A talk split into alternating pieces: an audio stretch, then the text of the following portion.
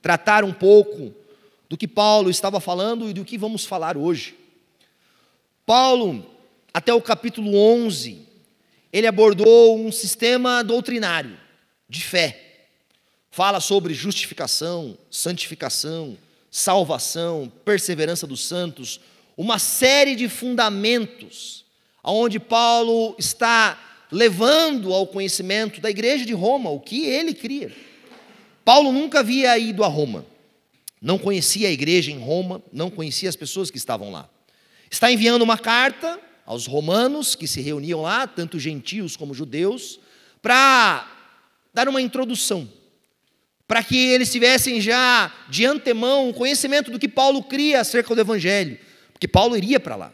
Paulo mesmo desejava ansiosamente ir a Roma, para que Roma fosse também um caminho para a Espanha, para que eles o auxiliassem na continuação do seu ministério, porque ele mesmo diz em Romanos 15 que ele já havia pregado por todo o toda a região daquele mar Adriático. E Paulo escreve a eles. E agora no capítulo 12, Paulo sai dessa parte mais doutrinária, dessa parte mais voltada a um ensino específico, ele vai para a prática. Por quê? Porque a fé cristã não é mero intelectualismo. A fé cristã não é apenas um arcabouço de doutrinas bonitas, exegéticas, que a gente olha e fala: olha que bacana, que legal. Não. A fé cristã ela é tanto doutrinária como experimental, como prática. Aliás, a Bíblia está tratando disso em todo o tempo. A Bíblia não está só preocupada com que nós saiamos daqui com mero conhecimento intelectual. Não. A Bíblia fala especificamente sobre sabedoria. E sabedoria é o conhecimento na prática. Sabedoria não é apenas eu ter intelectualmente um raciocínio, uma lógica, mas é eu pegar essas coisas e praticá-las. E isso é uma parte da vida cristã. Porque Tiago mesmo nos fala: aquele que conhece não pratica como um insensato. Ou seja, aquele que tem todo o intelecto, todo o racional, mas no seu dia a dia não aplica isso na sua vida familiar, no convívio com os seus filhos, na sua vida, na sua vida em sociedade, é um insensato. Um insensato é aquele que não pratica, que sabe, mas não coloca em prática. E Paulo vai abordar isso aqui do capítulo 12 até o 15. Vai falar hoje especificamente voltado aos irmãos, aos crentes, vai falar sobre a vida em sociedade, vai falar sobre outras coisas ali em diante. Por isso que o texto que nós lemos começa com uma palavra de ligação, portanto. Talvez na sua versão esteja pois. Paulo está fazendo sim uma conexão, está ligando tudo aquilo que ele falou anteriormente com o que ele vai falar agora. Portanto, portanto, meus irmãos, portanto, rogo-lhes. Olha o termo que ele utiliza. Talvez você esteja com uma outra linguagem que diz suplico-lhes. Paulo está usando uma palavra forte. A Bíblia está trazendo uma conotação de sensibilidade, rogando, suplicando as pessoas. Quando eu li esse texto, diversas vezes essa semana, uma percepção que eu tive era de um coração pastoral, de alguém que não tinha ido lá, que sabia que havia uma igreja, que conhecia algumas pessoas que estavam lá, mas que amava aquelas pessoas, que estava externalizando aqui a sua sensibilidade, chamando eles, rogando a eles, suplicando aqueles crentes. Sabe, com palavras fraternais, amorosas. Paulo tinha toda a incumbência aqui de ser um apóstolo, de dar uma carteirada ou falar algo disso, mas ele falava como um conselheiro, como alguém amoroso, como alguém que sabia do que estava falando, carregava sim, dentro do que ele falava, o seu, o seu apostolado diante disso, mas estava suplicando, estava rogando aqueles irmãos. Ele estava trazendo a eles um pedido, uma súplica. Mas de que forma ele fala? Rogo-lhes pelo quê? Em qual sentido? Rogo-lhes porque sou apóstolo. Rogo-lhes porque é isso que vocês devem fazer. Rogo-lhes porque vocês devem obedecer a qualquer custo. Rogo-lhes porque vocês devem, têm que fazer isso porque é o que eu ordeno. Não. Rogo-lhes pelas misericórdias de Deus. Pelas misericórdias de Deus. Paulo está atribuindo o valor da sua súplica, não a ele, não ao que ele pensava, não ao que ele achava, não à sua autoridade, mas às misericórdias de Deus. Quais são as misericórdias de Deus que Paulo está incluindo aqui? Muito do que ele tratou do capítulo 1 ao capítulo 11. Por exemplo, que todos estavam debaixo da ira de Deus. Paulo trata ali no capítulo 1, em base também no capítulo 2, que tanto os judeus quanto os não judeus, os gentios, tanto o povo como nós, todos pecaram. Todos pecaram. E destituídos estão da glória de Deus. Ou seja, nós, por termos pecado, o que merecíamos? O castigo do pecado é a morte. E a morte que a Bíblia está falando aqui não é somente a morte física mas está falando da ausência da bondade de Deus. Deus é vida. Nós, em conexão com o Senhor, experimentamos de vida. Nós, distantes do Senhor, experimentamos da morte. Aliás, Paulo vai tratar isso em Efésios, dizendo que nós estávamos mortos nos nossos pecados e dos nossos delitos. A misericórdia de Deus nos trouxe da morte para a vida. Esse é um fato real. Quando Paulo está rogando pelas misericórdias de Deus, isso deve vir à nossa mente. Deve vir à nossa mente se hoje nós temos vida no Senhor, se hoje nós somos transformados em uma nova criatura, é por quê? É por causa da misericórdia de Deus. Paulo vai tratar, por exemplo, no capítulo 6, que Deus fez o que conosco? Que Deus nos tirou de um estado de escravidão por meio do seu filho e nos libertou. Todos nós éramos escravos, escravos do pecado. Éramos, por natureza, sentenciados a uma escravidão eterna. E como isso aconteceu? Pela nossa força? Pela nossa eloquência? Pela nossa sabedoria? Não. Pelas misericórdias de Deus. Pelas misericórdias de Deus. No capítulo 8, o apóstolo Paulo vai falar sobre a perseverança dos santos, que Deus está guardando-os, que não há nada nesse mundo que pode nos separar do amor de Deus, que aquele que Deus chamou, ele também vai sustentar até o fim. Por quê? Pelas misericórdias de Deus. Pelas misericórdias de Deus. O que é misericórdia? Que a gente fala tanto desse termo, o que seria especificamente misericórdia? É Deus não dar aquilo que merecíamos, mas nos dar outra coisa. Misericórdia, por que a misericórdia de Deus se renova todo dia sobre as nossas vidas? Porque, meu irmão, nós não sustentamos o universo. Nós não criamos as partículas de oxigênio que respiramos, nós não criamos a natureza, nós não controlamos a terra no seu devido lugar, nós não controlamos a distância entre a terra e o sol, a terra e a lua, os oceanos. Você não tem poder sobre isso. Você não é capaz. Mas se todo dia nós podemos levantar e experimentar da vida, é porque a misericórdia de Deus se renovou sobre nós. Todos os dias. Todos os dias. Paulo está rogando aquele povo pelas misericórdias de Deus. Paulo está olhando para eles e deixando claro que os homens e as mulheres jamais poderão verdadeiramente adorar a Deus, prestar culto a Deus, se não for por meio da misericórdia de Deus. Paulo não podia rogar para eles com outro sentido.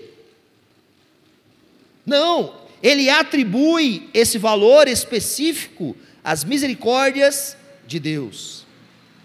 E aliás, um coração que não se deixa incendiar por essas verdades, que não é tomado de amor ao divino pelo que ele fez, possivelmente não entendeu a misericórdia de Deus. Possivelmente o seu culto ao Senhor, a sua entrega ao Senhor não será viva, santa e agradável. Porque os religiosos tentam levar as pessoas a obedecer por meio do legalismo. Não é verdade? A cultura religiosa, tanto dentro do próprio cristianismo, como em outras vertentes religiosas, fazem o quê? Você não precisa entender, você precisa obedecer. Não importa o que você pensa, importa o que está escrito, não que o que esteja escrito não importe. Mas forçar as pessoas, levar elas a uma obediência cega e sem sentido, não é o que a Bíblia está dizendo. A Bíblia está suplicando para que a gente compreenda as misericórdias de Deus, porque o nosso serviço, a nossa entrega, o nosso oferecer ao Senhor, presta atenção e leva isso para toda a sua vida, sempre é uma resposta do que Deus fez. Nós nunca damos a Deus o que Ele não tem, o que Ele não pode fazer, o que Ele não tem capacidade. Deus é o autor de toda dádiva. Nós sempre oferecemos para Ele porque nós já recebemos, porque já nos foi nos dado. Nós oferecemos, nos entregamos por meio do que? Por meio de uma consciência que fomos agraciados, que Deus é bom. E esse é um cuidado. É um cuidado que devemos ter, por quê? Porque se acharmos que estamos oferecendo ao Senhor não sustentado na misericórdia dele e na graça dele, mas na nossa força e no nosso mérito, talvez podemos estar fazendo muitas coisas e não ser agradável ao Senhor. E não ser agradável ao Senhor. Qual é o grande sentido disso? Paulo, e esse texto da Bíblia está falando ao crente. Amém? Talvez você esteja aqui e não seja crente. Ok. Mas você que se diz crente no Senhor, você que entregou a sua vida ao Senhor, você deve entender uma coisa muito simples: você não é mais de si mesmo. Porque a mesma misericórdia que te salvou foi a misericórdia que te comprou. Não há como ser de Cristo pela metade. Ou nós somos por completo, ou nós não somos. Isso é objetivo. Paulo falava bem claramente: não sou mais eu quem vive, mas Cristo que vive em mim. A vida que agora vivo, vivo-a pela fé no Filho de Deus que me amou e se entregou por mim. Essa era a percepção dele. Ele não era mais dele.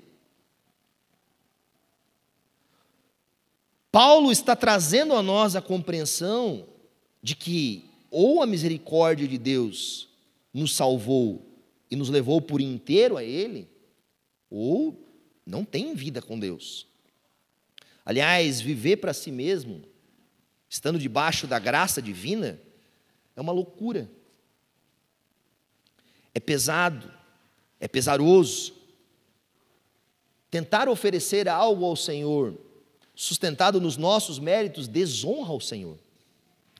Não podemos oferecer-nos ao Senhor se nós formos nós, se nós somos os donos de nós mesmos.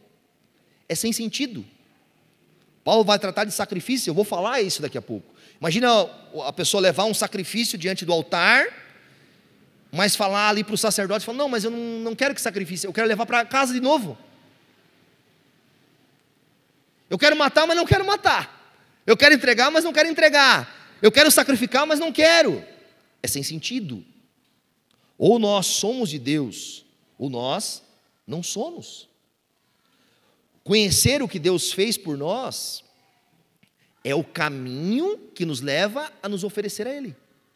Se eu não conheço a misericórdia de Deus, a graça de Deus e não desfruto disso, meu irmão, eu não vou conseguir me oferecer Ele, vai ser sempre um peso, vai ser sempre difícil.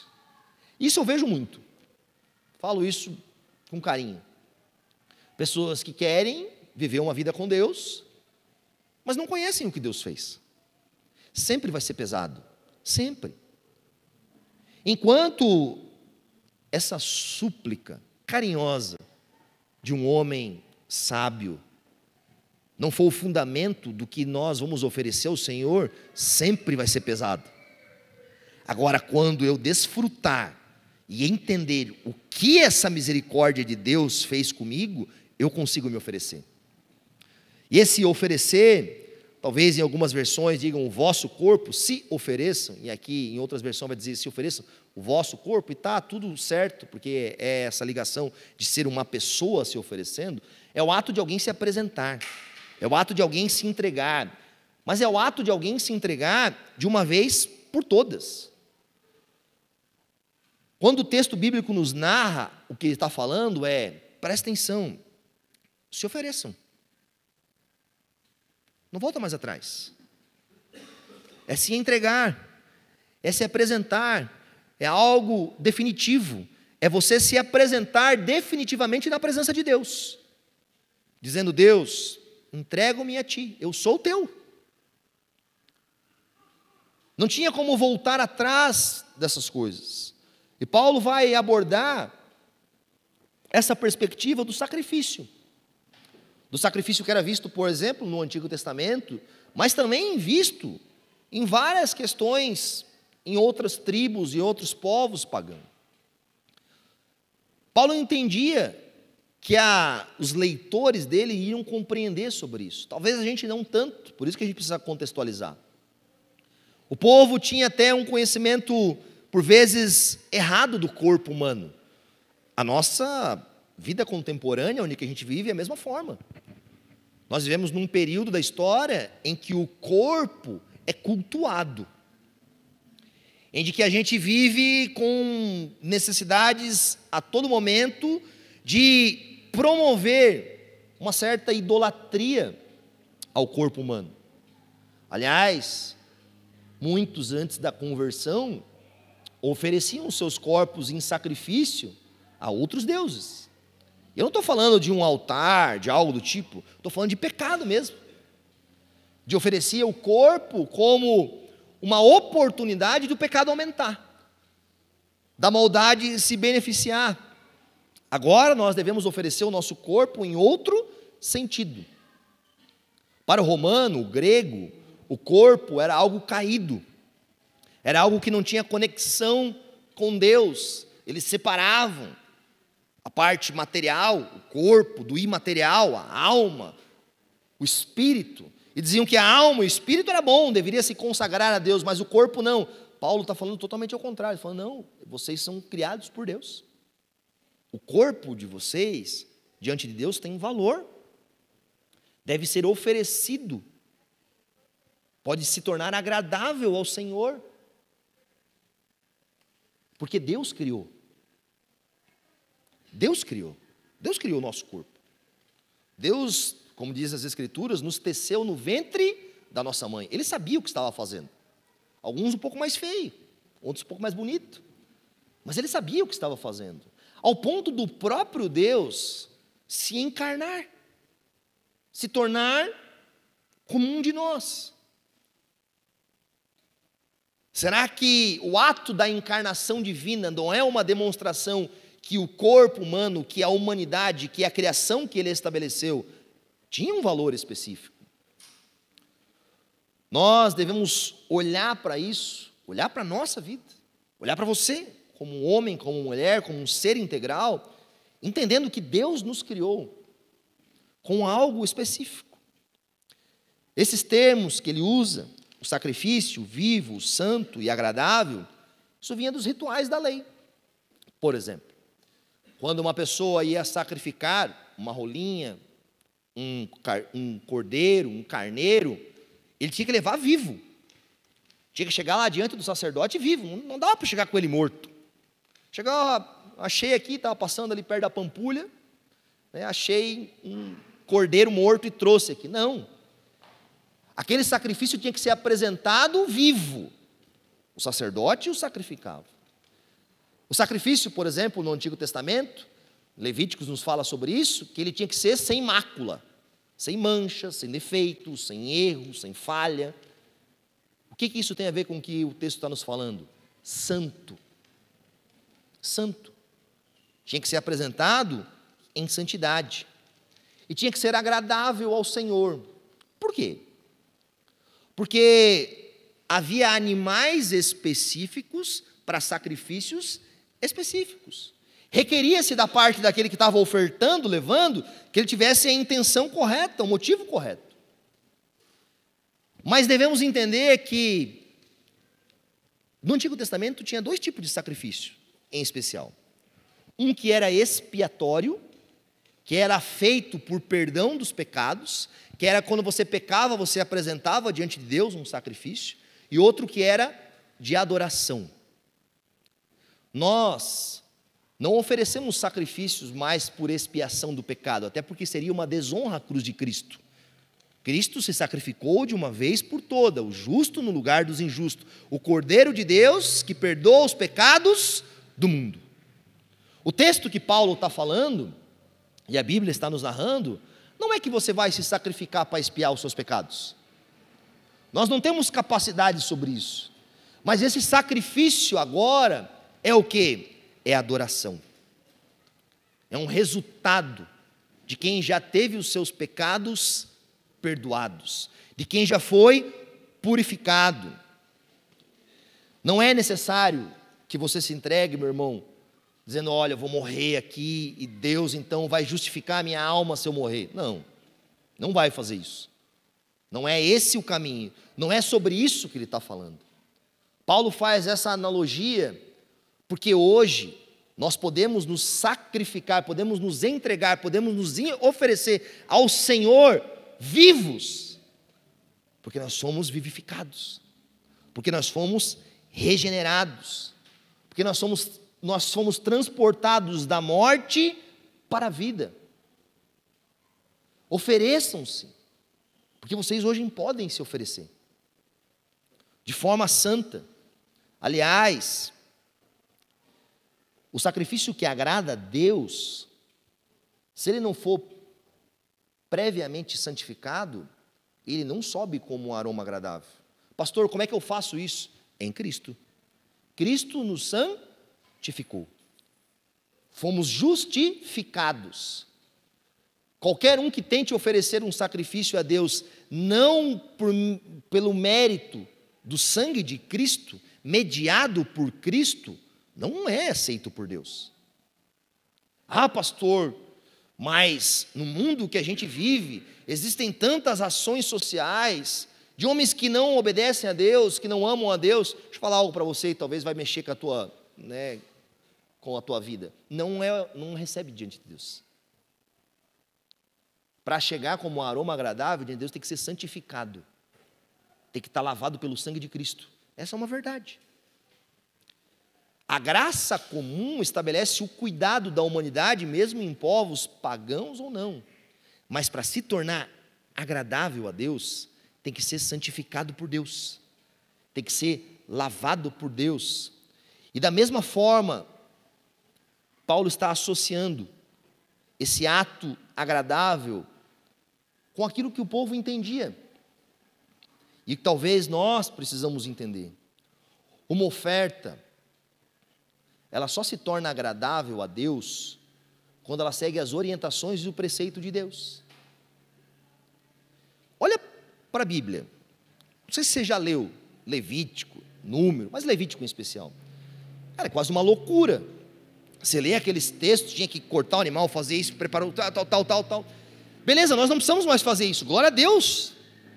Né? Esse, essas ofertas se encerrou. Cristo morreu de uma vez por todas, nós não precisamos mais fazer isso. Mas existe dentro desses textos algo que deve nos remeter a um temor. Deus orientava, exigia e prefigurava uma forma que o agradasse. Agora você acha que nós, como povo da aliança, não temos uma forma?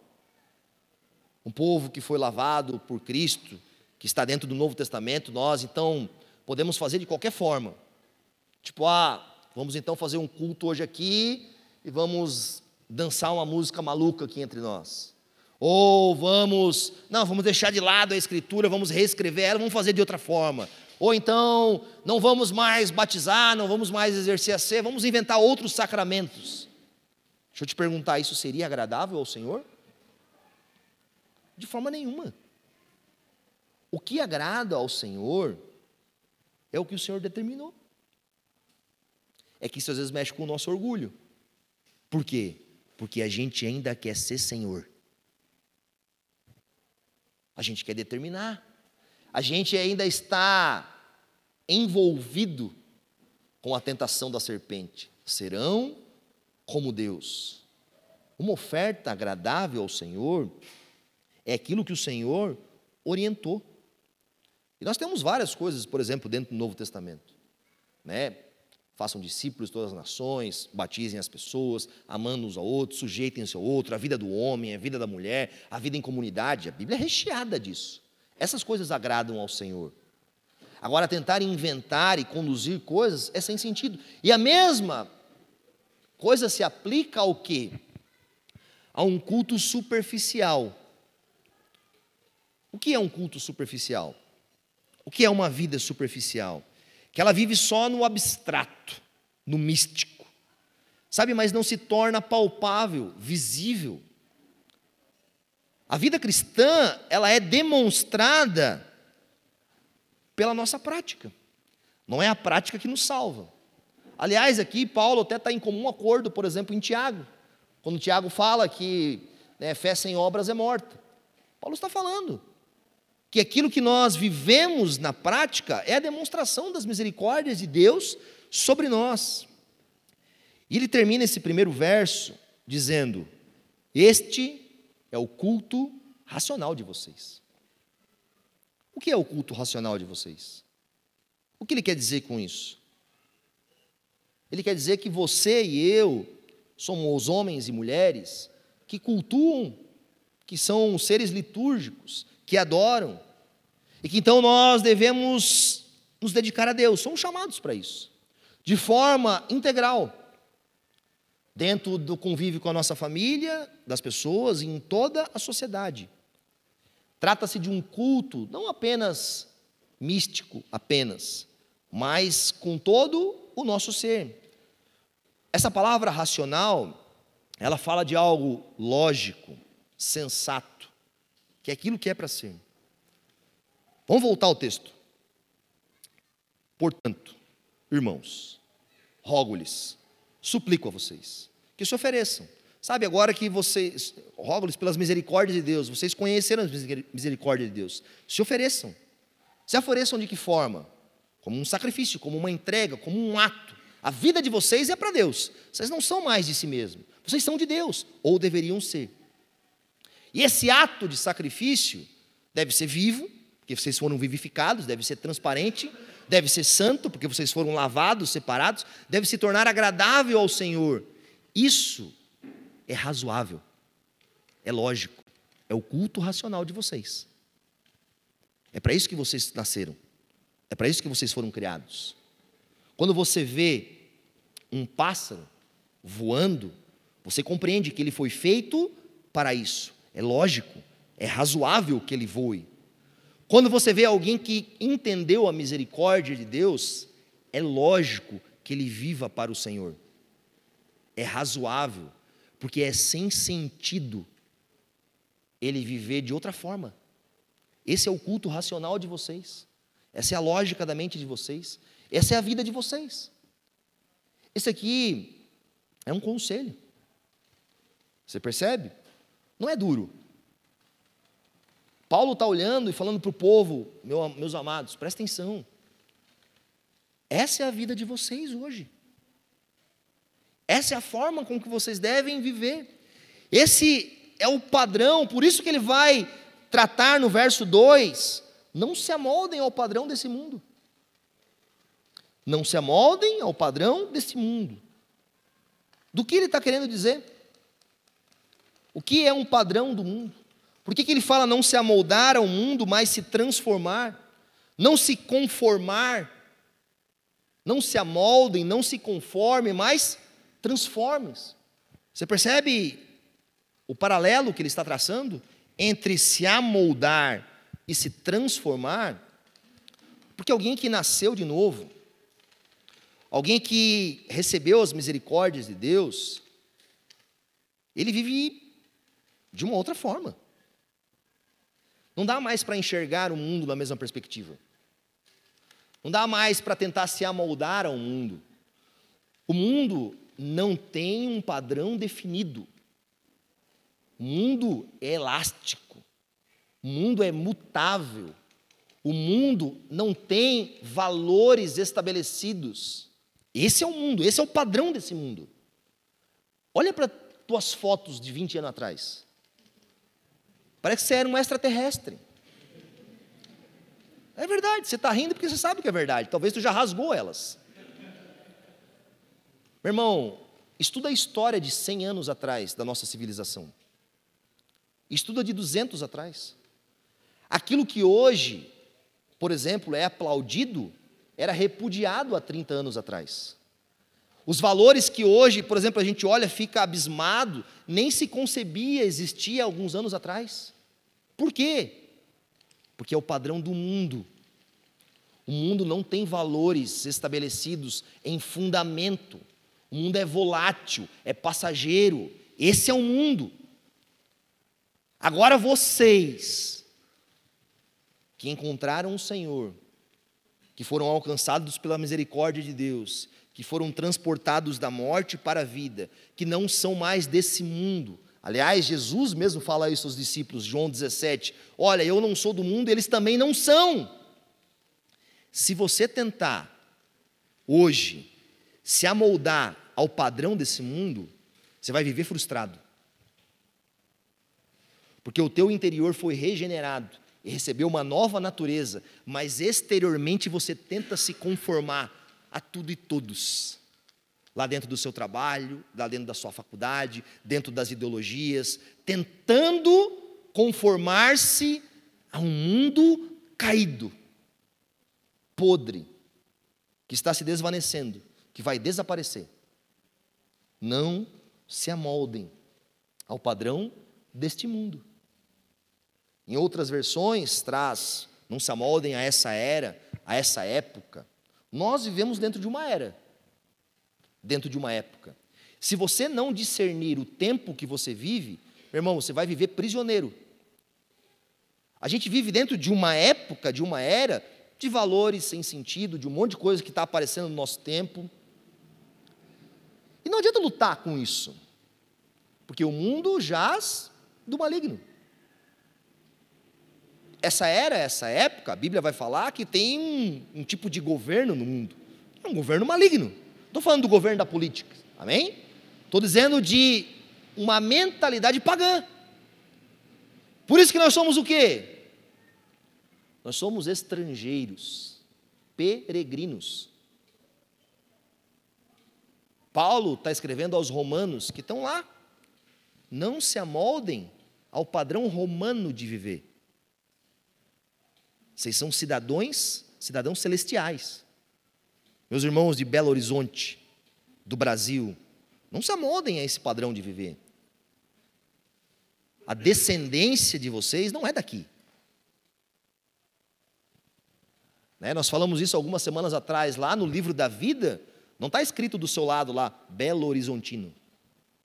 Está escrito lavado pelo sangue do Cordeiro regenerado, cidadão celestial, povo exclusivo de Deus, sacerdócio real, nação santa. É isso que está escrito lá. Uma das maiores frustrações dos crentes é querer pegar a cultura mundana e traduzir ela com a escritura. Sabe, é lutar com isso. Meu irmão, é loucura não dá para. Uma coisa não conecta com a outra. Não se amoldem ao padrão desse mundo, não dá para fazer.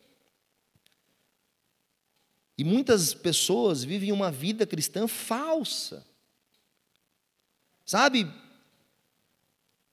Eu olho para esse texto como um homem mais velho, mais experiente, como um marinheiro que conhece o mar que conhece o caminho por onde o navio deve ir, que conhece os perigos da caminhada, chamando os marinheiros mais jovens, como nós hoje, instruindo com amor, com conselhos, para estarmos atentos, para não tentarmos nos amoldar a esse mundo, a esse trajeto, a esse percurso, porque esse percurso pode nos matar. pode roubar de nós a nossa alegria. Pode não, ele vai fazer, porque ele é passageiro. É passageiro. Céu e terra passarão. A Escritura nos fala isso. Agora, minha pergunta para você é, também como um conselho: você quer se amoldar a algo que vai acabar? A algo que vai sucumbir? A algo que talvez há 30 anos você esteja olhando as fotos de agora, o que você pensava agora, falava, meu irmão, eu era louco. Como eu me dava para aquilo, como eu me dedicava àquilo, como eu tinha essa perspectiva. Daqui a 30 anos, e as gerações têm passado muito rápidas, talvez o que hoje sejam valores existenciais para nós, absolutos, vão ser palha, vão ser pó, ninguém mais vai pensar nisso. A banda que você escuta, a roupa que você ouve, a forma de governo que você pensa, não vai ser nada. Não vai ser nada. E quanto o crente perde a vida por isso? E quanto o crente dedica-se integralmente por isso, oferece os seus corpos a isso. Quão triste será o dia que nós chegarmos no fim da nossa vida e percebemos que perdemos tempo, oferecendo o nosso corpo em sacrifício, porque você faz isso, a coisas que não passaram da morte para a vida, que não atravessaram a eternidade. Isso é loucura. Isso é o conselho de um homem sábio. O mundo está se acabando. Olha só o que Paulo fala em Efésios 2, verso 1. Acompanha comigo.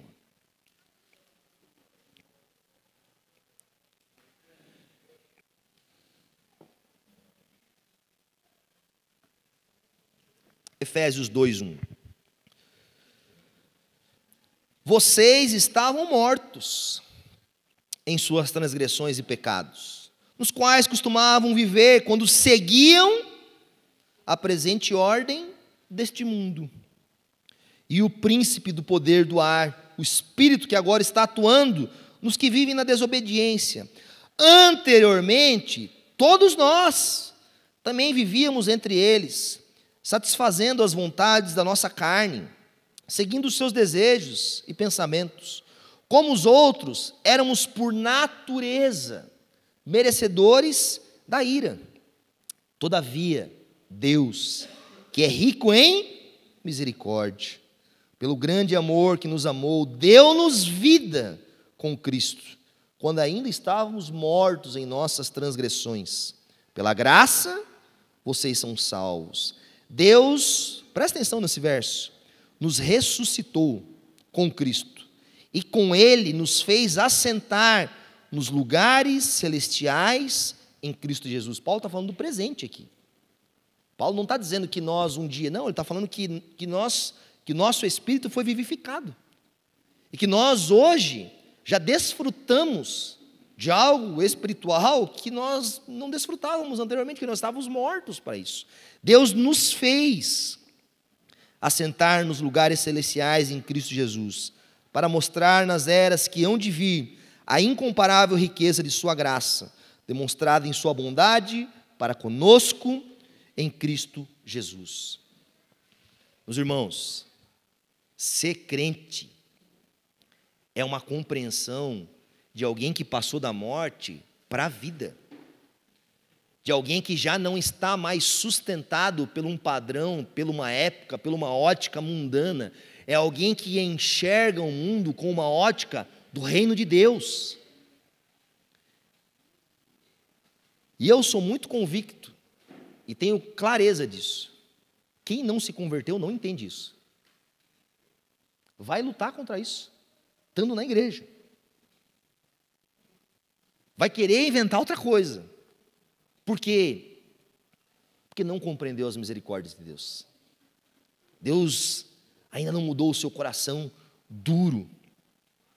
Nós não devemos ser como um camaleão que muda de cor aonde vai.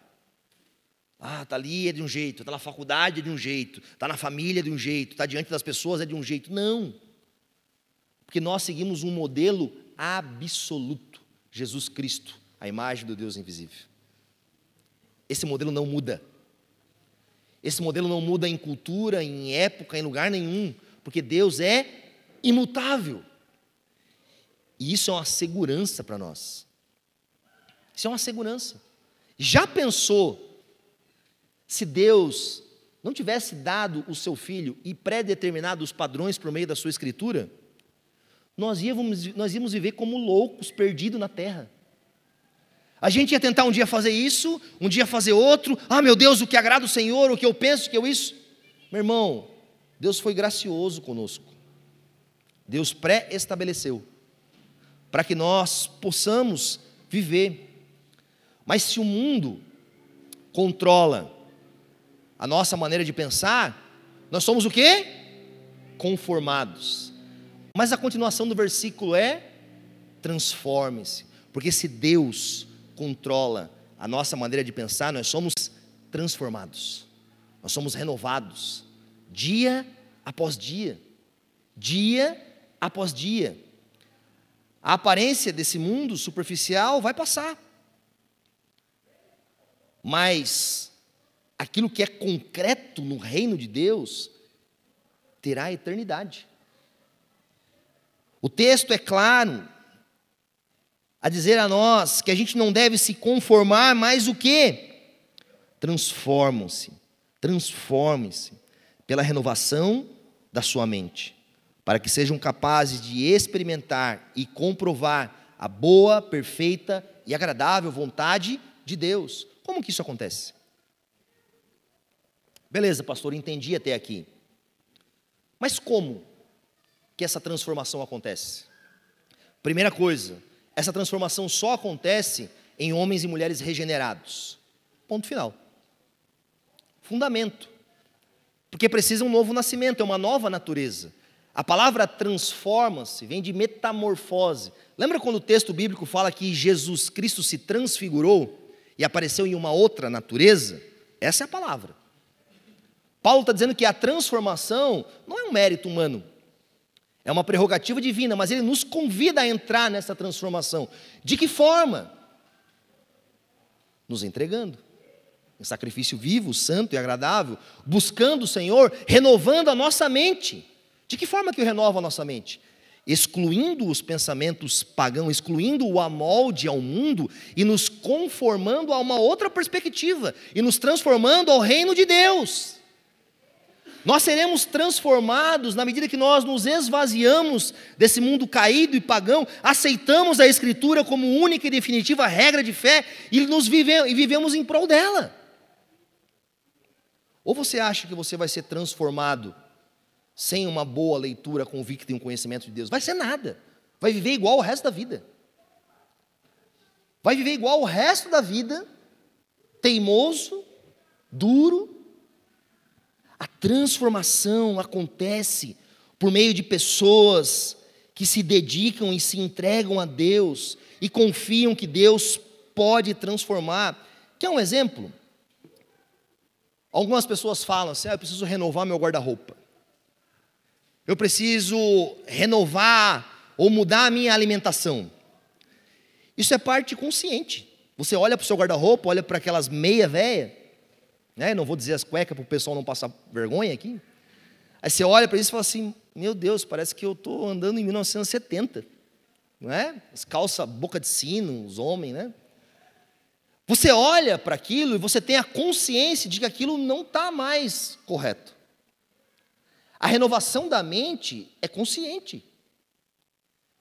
É alguém que passou da morte para a vida, que começa a olhar para si mesmo e olha para Deus e vai conhecendo a Deus, e vai desfrutando do conhecimento de Deus, da sua santidade, da sua bondade, da sua verdade, da sua clareza, e fala: eu preciso mudar. É consciente, é um culto racional. Quando o corpo é consagrado, a mente é transformada.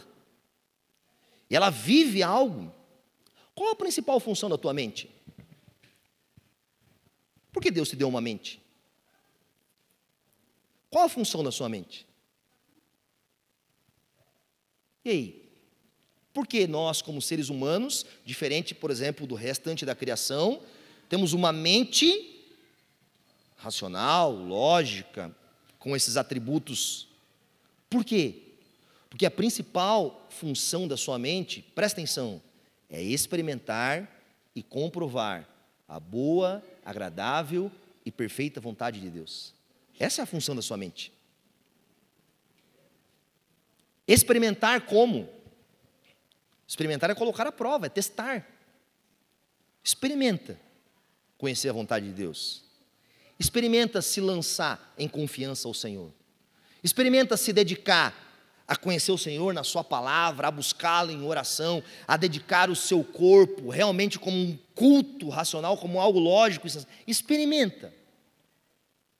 Se você não vai comprovar que é verdade. Só comprova quem experimenta. Só comprova quem experimenta. Sejam capazes, para que sejam capazes de experimentar e comprovar. Semana enquanto eu lia o texto, várias vezes, a reflexão que eu tinha diante dele é, e essa era a minha oração hoje antes de pregar e falar à igreja. A Bíblia está falando para você que tem algo que você pode experimentar e comprovar, muito maior do que qualquer coisa que o mundo pode te oferecer, ou que alguém pode oferecer, ou que você mesmo pode oferecer a si mesmo. A Bíblia está dando a nós uma oportunidade, por meio das Escrituras, que há um ambiente, um lugar, um Deus e uma expectativa que podemos experimentar e comprovar algo que em, em nenhum outro lugar a gente pode viver isso. Que é o que? A vontade de Deus. A vontade de Deus. Porque o conhecimento de Deus trata-se da verdadeira e genuína sabedoria. E muitos tentam ter conhecimento e ter sabedoria sem o Senhor, sem desfrutar disso. Mas, porém, o contraponto também é verdadeiro. Aquele que não crê nisso, ele não vai experimentar desse conhecimento, dessa sabedoria. Ele vai ser como um insensato, que corre atrás do próprio vento, que corre atrás de si mesmo, Paulo coloca três qualidades aqui da vontade de Deus: boa, agradável e perfeita. O que é algo bom? Algo bom é algo que é correto, bom, justo, íntegro, bom. Quando Deus termina a criação, ele olha e fala: tudo se fez bom. O texto bíblico está atribuindo que, quando nós buscarmos e nós nos dedicarmos a isso, nós, seres humanos que desejam o que é bom, vamos encontrar. O texto fala que na vontade de Deus encontramos algo que é agradável. Agradável. Se um pássaro encontra algo agradável ao voar, uma criatura de Deus, um ser humano, encontra algo agradável ao adorar. Não há algo agradável a nós que somos criação de Deus fora do Criador. É sem sentido, é ilógico. Nós buscamos aquilo que é perfeito. Há uma natureza em nós gritando pela perfeição. Só encontraremos o que é perfeito no Senhor. Aliás, quando você vai para os estudos comportamentais dos seres humanos, para ciências que tratam sobre isso, eles consideram que o impulso em direção à perfeição é um impulso motivador da vida, que nós temos isso. Você deseja viver uma vida perfeita, colocar tudo em ordem, viver o seu trabalho em ordem, viver a sua casa em ordem, viver com seus filhos em ordem, viver com as suas finanças em ordem. Há um estímulo dentro de nós gritando por perfeição. Mas esse estímulo dentro de nós, gritando por perfeição, só será satisfeito no Senhor. Não será satisfeito em nós mesmos. Um mundo imperfeito não pode prover perfeição para nós. Ou você acha que o mundo é perfeito? Não é. Esse é o culto racional de vocês. Essa é a vida de vocês. E hoje eu não vou me estender a falar da vontade de Deus, nós vamos falar isso daqui algumas semanas na Quinta Teológica. Mas há um prazer na vontade de Deus. Você já leu o Salmo 119, o maior, vers... maior capítulo da Bíblia? Semana eu estava fazendo meu devocional sobre ele. Irmão, ele repete quase versículo após versículo. Meu prazer está na lei do Senhor, meu prazer está nos preceitos do Senhor, meu prazer está nas ordenanças do Senhor, meu prazer está no que o Senhor delimitou, meu prazer, meu prazer, meu prazer. Sabe, parece alguém assim que está passando por uma luta tão grande que ele precisa escrever várias vezes, repetir várias vezes, que há o prazer, que a satisfação, que o deleite, que a boa e a perfeita e agradável vida para mim está no Senhor. Esse é o culto racional de vocês. Isso é lógico para vocês. Ou deveria ser. Deveria ser aquilo que nós devamos correr atrás. A única coisa que agrada a Deus é aquilo que Ele ordenou. Feche teus olhos no seu lugar.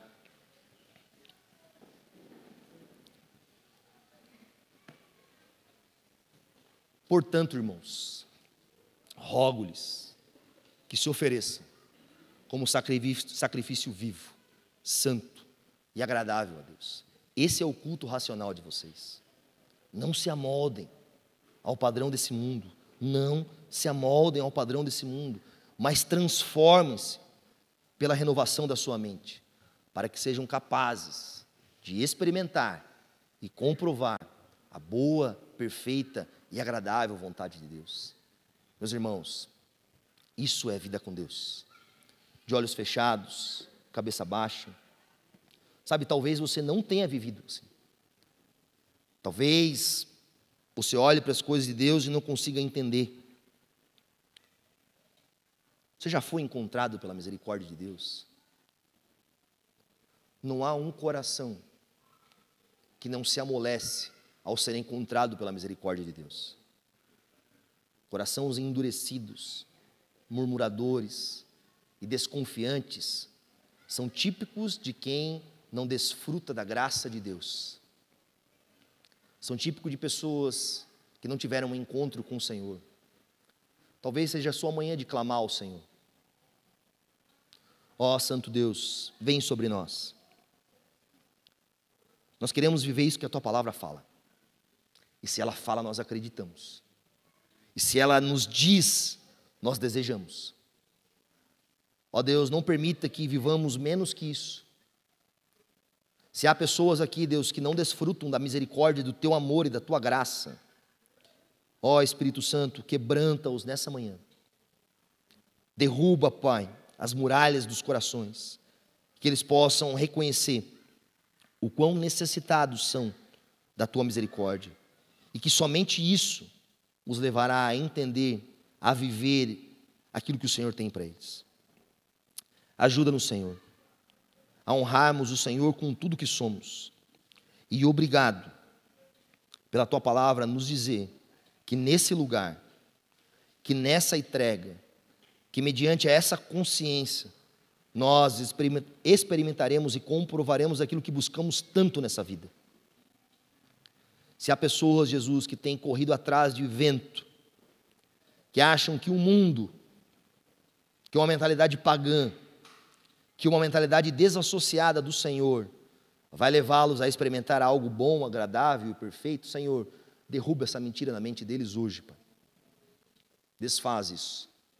Que eles possam viver para o Senhor, para todo sempre.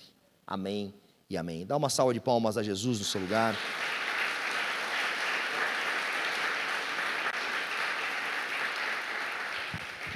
Breve texto sobre a vontade